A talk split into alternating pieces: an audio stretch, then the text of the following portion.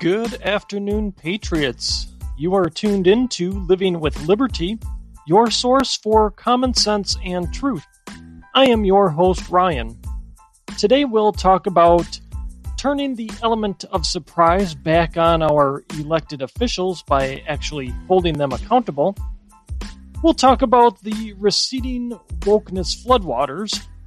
I'll cover the CDC's decree for the vaccinated elite and finish up with some promising economic news as it relates to America's economic standing in the long term. All next on Living with Liberty. Are we still getting surprised? It seems some of us might be. We're still getting surprised by things like book cancellations by the likes of Amazon and publishers, and uh, maybe even more so by how Trump has not ridden in on his white horse yet to reclaim his spot as president. And my, my crystal ball here says that March 20th will come and go also with no Trump. And we'll still have Biden wandering around the White House in his bathrobe and slippers eating pudding. If we are being honest with ourselves, we haven't necessarily been playing offense yet either.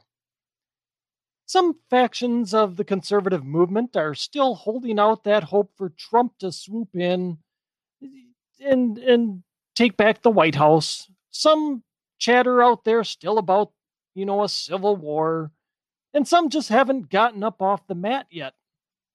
To be sure, we have those who are not surprised by anything that's going on anymore.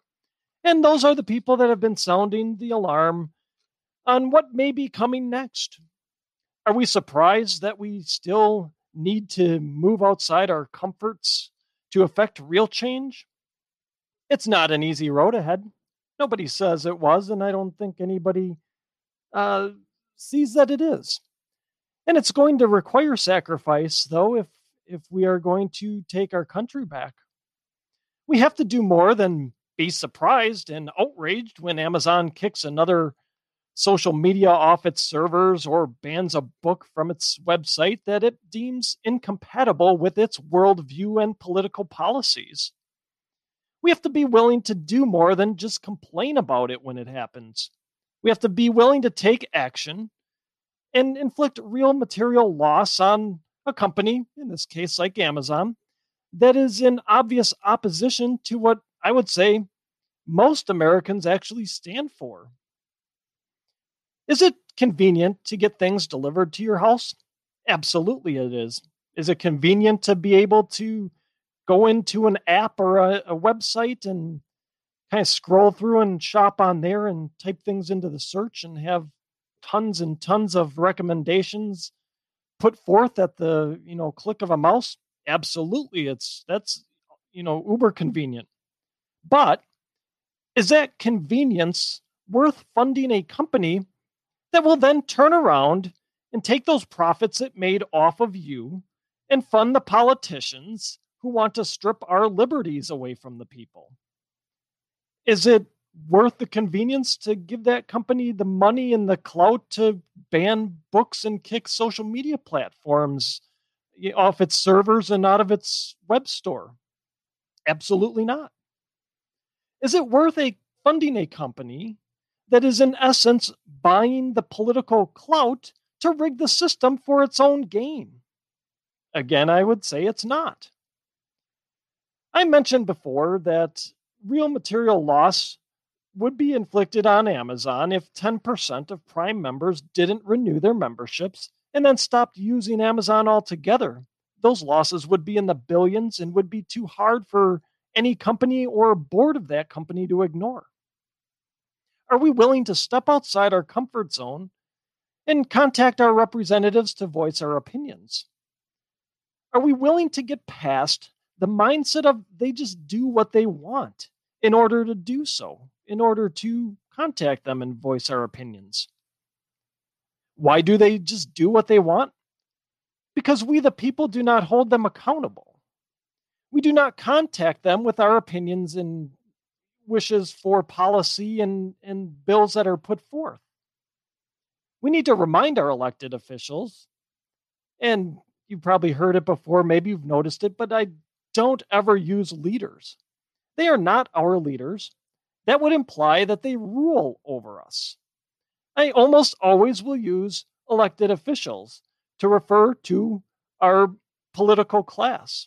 And if you ever catch me calling them a leader, please call me out on it. I, I like I said, I try real hard not to because they aren't leaders. They serve at our pleasure.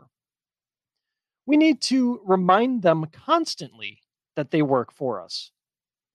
I posted this Dwight Eisenhower quote on my social media accounts a week or so ago, and I think it's worth mentioning again as it goes along with our theme here. It reads as follows We, the people, elect leaders, not to rule, but to serve. Now, Eisenhower, Eisenhower uses leaders there, but he says elect leaders. And in the context, you know, he's saying not rule but serve. So we'll let we'll let it slide. That's the quote, right? Now you may be saying, Ryan, that was almost 70 years ago when Eisenhower said that. Times are different now. Well, the only thing that's different is we've bought into the lie that elected officials are somehow our rulers because the illuminated box with the talking morons told us so. These people are public servants who serve at our pleasure. We have the power to hire and we have the power to fire them. And we don't use the power to fire nearly enough. You may be saying they won't listen. No, I that may be partially true. It, it's a very hyper partisan environment right now. And these elected officials get in their head that they were actually elected on on their platform of whatever nonsense it may be. So that may be partially true. I'm not going to discount that totally. There are those ideologues out there that don't listen, that do fancy themselves as elites and rulers over the deplorable class. Now, I've mentioned it before, and many of you, I think, know I'm a, I am a supporter of the Convention of the States. I've done a few segments on my show about it, and my friend Tom of the Tommy C Show has done an entire show about it and uh, mentioned it again in a recent show. Many states are getting legislation together to formalize calling a convention of the states, including mine here in Wisconsin. Now, I called both of my representatives, uh, my representative in our assembly, which would equate to state house if you have state houses, and my uh, state senate representative to voice my support for getting resolutions passed for Wisconsin to join the Convention of the States. And my support for that Convention of the States needed to be limited to the topics of balancing the federal budget, congressional term limits, and limit the power and jurisdiction of the federal government. Now, my state senator's office, when I called and spoke with them about this, told me that there was support, most definitely amongst our uh, Senate Republicans and even many Assembly Republicans here, for the balanced budgets and limits on federal jurisdiction topics of, of calling a convention of the states, but not necessarily for the congressional term limits, since the people can just vote them out. But I was insistent on the term limits piece with my senator's office. And I gave them some examples. I gave them the example of the presidential term limits and how that would fall under the same line of thinking that they had just given me. Well, why do we have pr- presidential term limits? We could just vote a president out. Yet, someone can only serve two terms as president. We have a presidential term limit. I gave them the example of if we don't term limit, then there should be age limits, like what major companies do with their CEOs, because it's demonstrated that as we age, our mental acuity does decline. It's different for everyone, and it's not precipitous, but you, you know, you're not as sharp mentally at 85 as you were at 45 or even 25. There's no beating father time here. And then I left uh, left them of with this kicker here that without term limits for Congress, this whole horrid cycle of the lifers blaming the president, who is term limited, for their shortcomings will continue. We either need to term limit all of them or none of them. Remove the one for the president then. You know, the president uh, term limit came about because FDR decided he was too good to adhere to the gentleman's tradition of all presidents before him of limiting themselves to two terms. And the people, you know, started to somewhat get afraid, I guess, of, of the president becoming a monarch. We effectively have a monarchy right now with how long these congressional politicians hang on to office. I mean, you look at Feinstein, who's out in California there, who's now 87 and has filed papers again to run. Her term's not up for four years. She'll be 91 in four years when she's planning to run again. You have Chuck Grassley on our side here on the conservative side. That's 89. No word yet if he's going to run or not. I think his term's up in a couple of years. And you have a lot. Nancy Pelosi's 80. Now, why the hell is anybody working when they're 80 and 87 and talking about working when they're 91? I mean, hell, look at Joe Biden. He's he's 78 and he's in obvious cognitive decline. Now, lo and behold, when the resolutions did come out, uh, when they were posted on uh, on our legislature's website, there was language in them for the Convention of the States that limited the amending process to balancing the federal budget, limiting federal jurisdiction, and for term limits of Congress.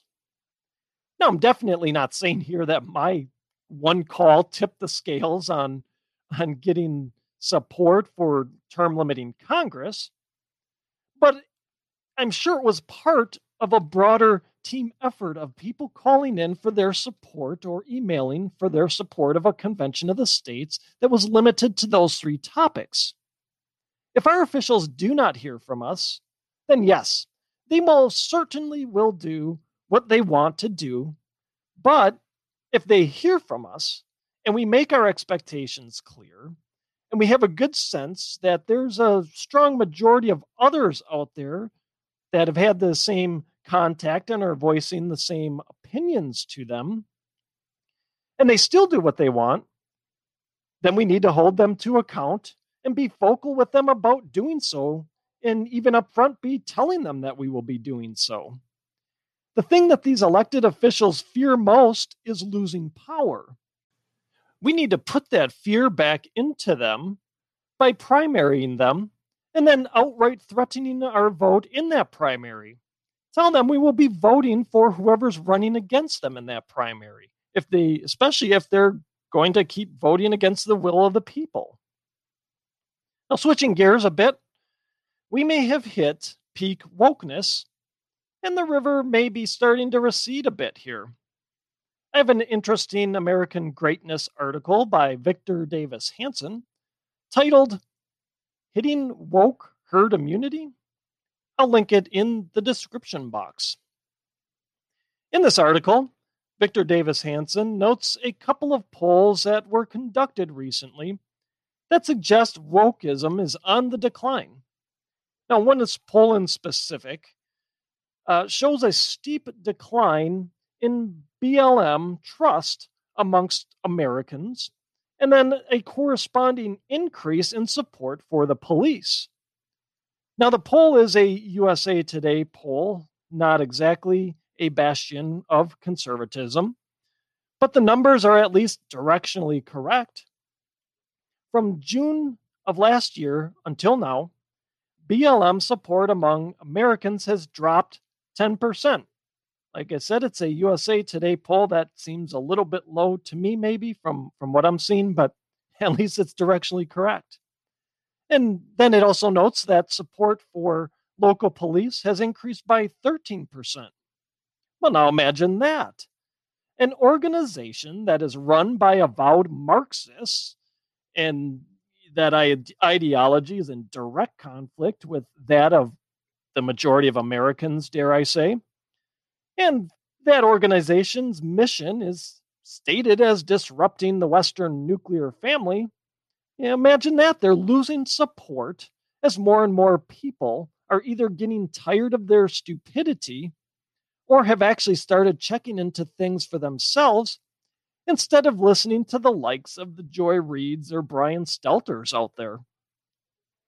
Maybe those are the same people who live in areas where their local officials defunded the police, and now they are seeing what the disastrous ramifications of that are. At any rate, wokeism has to subside or it will destroy civilized society. A point Victor Davis Hanson makes in his piece. He states, and I quote, that peak wokeness is nearing because of if it continued in its present incarnation, then the United States as we know it would cease to exist, in the sense that 1692 to 1693 Salem or 1793 to 1794 Paris could not have continued apace without destroying society. Now, because of this fact, because it, this type of movement always eats itself alive, it does not mean that we can lay back and just let it burn itself out. If we, you know, if it will do that, but we must keep fighting back against the absurdities of wokeism in order to preserve our cultural norms and history. Now, I mentioned a show or two ago that we need to not change our norms of behavior, nor give in to the PC speak taking hold. We also need to defend those things the left will go after once they realize they won't be able to intimidate conservatives, that we will just push back and continue on with our lives you know these things like Dr. Seuss getting canceled that that is really you know honestly it's kind of a dead horse. I hate to throw it in here, but I'm throwing it in here anyway. And now Pepe Le Pew uh, getting targeted by by cancel culture. And what it looks like here now is you know they're getting some pushback from conservatives on some of the other things like canceling our history and cultural norms etc so now the left is targeting things where the creator is no longer around to defend and speak out against the absurdity of canceling their their creation, their projects, their books and and animations. Now, you know, we're we're looking at this and they're canceling something that first of all was made or written many decades ago. So the times and contexts obviously have changed. But in the case of Dr. Seuss, Dr. Seuss was very much not a racist. He's, his books were advocating for the exact opposite. They were much aligned with what Martin Luther King uh, Jr. Uh, espoused. And Pepe Le Pew, I mean, their their reason was because it's promoting rape rape culture, uh, whatever that is. I it's a word salad to me. I didn't know there was a rape culture that Im- implies that there's some separate uh, whatever. I, but to, to to say Pepe Le Pew because you know he's an amorous French skunk was promoting that because he was chasing the female skunk around. I mean, hell, go honestly go look at a playground of of children that you know, and you've got the the ones with crushes on each other. They're kind of doing the same thing, right? I mean, come on. You know, if if we stand up to them, they'll continue to turn their attention elsewhere. If we stand up and say, no, you're not going to cancel Dr. Seuss, you're not going to cancel Pepe Le Pew or the Muppets or whatever else, just say we're we're going to keep watching and buying stuff or you know we're gonna, we're going to do a boycott. We'll keep buying this stuff and supporting these things because we like them and they're a part of our history. They eventually will turn their attention elsewhere and usually it's on themselves because let's admit it they're they're apologetic woke uh, consciences won't allow them to to stand up. They'll just bow down and and you know beating down on themselves and you know they'll consume themselves that way. Now let's think about this though in, in the context of how they contain forest fires. Firefighters will go out ahead of a forest fire and do a backburn where they'll start a controlled a controlled burn back to the main fire itself, eliminating the fuel from which that main fire is drawing its energy and consuming forest and brush and whatever else fires consume when there's a massive forest fire. Unfortunately, sadly, animals too. Um, but you know, we that's one of the methods they use to to con- control a, uh, out of kind of a raging forest fire. Now we need to do a backburn of our own on cancel culture. Goes back to being surprised before. We can't be surprised anymore.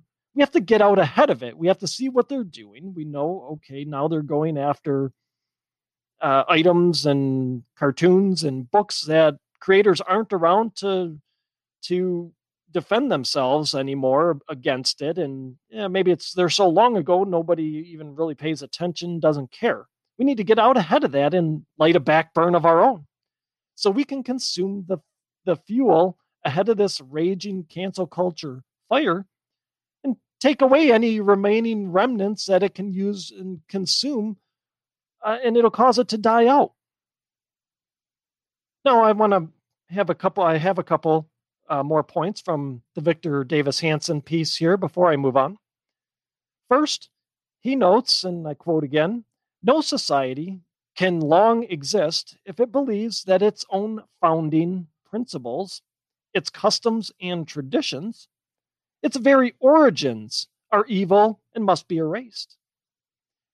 Now, we have a strong patriotic movement here and going on in our country that Trump has started and I think it's starting to wake up a little again. I think some of the some of the post uh, inauguration stuff starting to wear off. People are perking up again. You know, it seems to be growing daily. There's tons of people out there who love the principles that this country was founded on. They love the principles that this country stands for. We have a, a, a lot of patriots out there who love the Constitution and who love and embrace the history of this great country of ours the good, the bad, and the ugly of it. Tearing all these things down leaves us with nothing. Now, it would leave these leftist cancel culturists and whatever you want to call them, you know, who think it's such a great idea to do, you know, the, this tear down of our entire culture and history.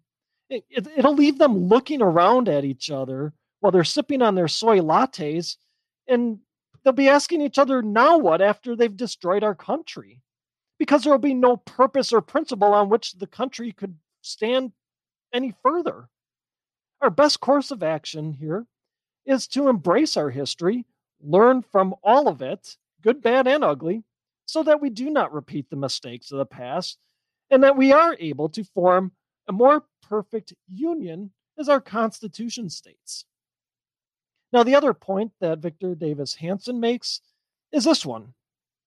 If evil white people founded an evil system solely for their own evil purposes, why would anyone non white dare risk his life to eat from the alluring fruit of the inherently long ago poisoned tree? Well, now it must not be that bad if people are risking life and limb and getting connected with some really bad actors to cross many miles from wherever, Central America, up through Mexico, eh, to cross our border illegally. Our country must not be that bad if, if there's all kinds of, of uh, caravans of people trying to get here. You know, though may, we might be able to make a case that some of this might be in part to the handouts that the Biden administration wants to give them. That might have something to do with it, but you know, overall, even that, you know, is a handout really enough that eh, they're not honestly they're not big handouts.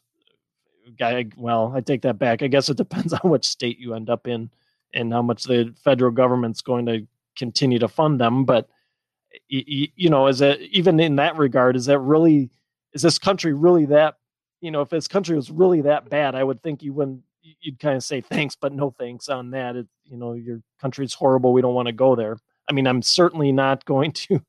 If if let's say if if North Korea opened up their borders, I mean, are you really gonna take and, and they were offering huge handouts. Are you really going to go there for the handout? I mean, you know, kind of let's think about that one for a second. All right, so on to our next topic. You know, I don't want anybody to worry. Don't worry. Our overlords at the CDC have issued a decree concerning those individuals who have chosen to take on the role of their lab rat and get the unnecessary and experimental COVID vaccine. Now, those snake oil salesmen over at the CDC are now bestowing upon you unwashed peasants the pleasure of being able to get together with one household of unvaccinated deplorables should you have gotten your double needle jab. Also, it has been decreed by the CDC that vaccinated grandparents can visit their unvaccinated grandchildren. Do these fools ever get tired of beclowning themselves? People have been getting together for months eh, in every social setting imaginable. People have been eating out in proximity to strangers in a number of places for months now without getting sick. People have been going to work since the beginning of the pandemic without getting sick. My kids have, ve- have been visiting their grandparents, and guess what? None of us, of us or them have been vaccinated, and none of us have gotten sick either. I've been at work for months now, interacting with people from many different households, many different you know life experiences and how they're living their lives. I haven't gotten sick. At what point do these people start feeling embarrassed about these statements they put out? Maybe never, I guess, as it seems they are about as as shameless as a used car salesman as a used car salesman who's just sold you a lemon. And now they're trying to reel you in to buy another car from them so let's end on this. A little good news from an economic standpoint it seems that china may not overtake the us as the world's number one economy after all a recent report from capital economics said that China's workforce is expected to shrink by more than uh, half a percent per year going forward as fewer young people replace the retirees in, in the Chinese workforce. While in the US, the workforce is expected to continue expanding over the next 30 years. It's expected that once the numbers for for, uh, for fertility for 2020 are released, China's birth rate is expected to have dropped 15%. This looks like another short sighted leftist policy here is coming back to haunt the implementers of said policy. I guess that one child per couple is not looking too good right now from uh, uh, in China, and and kind of the relaxing of that is really having no effect either. It's I guess been ingrained in people over the decades. Now they're that there's a big behavioral change that isn't taking place that they thought might take place after they they um, they relaxed the one child policy. So, um, you know, again, looking at things for in the near term and not considering what are those long term ramifications. Now, uh, to be fair, uh, us remaining number one in the you know in the economic rankings is is probably going to hinge on how much of the farm China Joe gives away. But if we can hold the line throughout his administration, the U.S. has a chance to remain the top uh, top dog in perpetuity. The uh, report notes that because of this lower birth rate uh, in the last uh, year for China, it is likely that China remains the world's number two economy in 2050 through to 2050 trailing America. Now, the last uh, great piece of uh, analysis in this report is perhaps the most stunning. Uh, the, the report has a prediction in there that if China does not overtake the US economically by the mid 2030s, it probably never will. Friends, hold your heads high and take pride in the fact that American exceptionalism and the economic liberties we have here and actually we some of them we need to fight to gain back, I suppose, and beat back some of these big tech monopolies and other kind of monopolistic empires out there. But you know that that's still uh, something that uh, will carry the day for us and and keep us number one. The more we can avoid China-made products, the more we'll be able to ensure our spot as the uh, economic powerhouse of the world. Friends, that's my show for today. I'd be very appreciative if you would check out my website, livingwithlibertypodcast.com. We'll be working over the coming months to add content and resources to the site. Also, I'd be grateful if you shared it with friends and family. All my shows are accessible on my website. As always, I'm extremely grateful for your listenership and appreciate if you would subscribe to my show and leave a positive review should your platform allow for it. It'll help us move up the charts and help more people find the truth.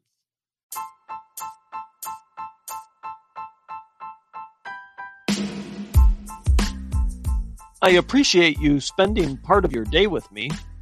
Please help us spread the truth by sharing my show and website with friends and family. My website is livingwithlibertypodcast.com. Also, let's connect. You can do that by subscribing to my show as well as signing up for notifications. Follow me on social media. My main account is on Parler. I am at Living with Liberty. I am also on MeWe. Just search for Living with Liberty. Liberty isn't a given. We must fight to protect it. Working together, we will do exactly that. Until next time.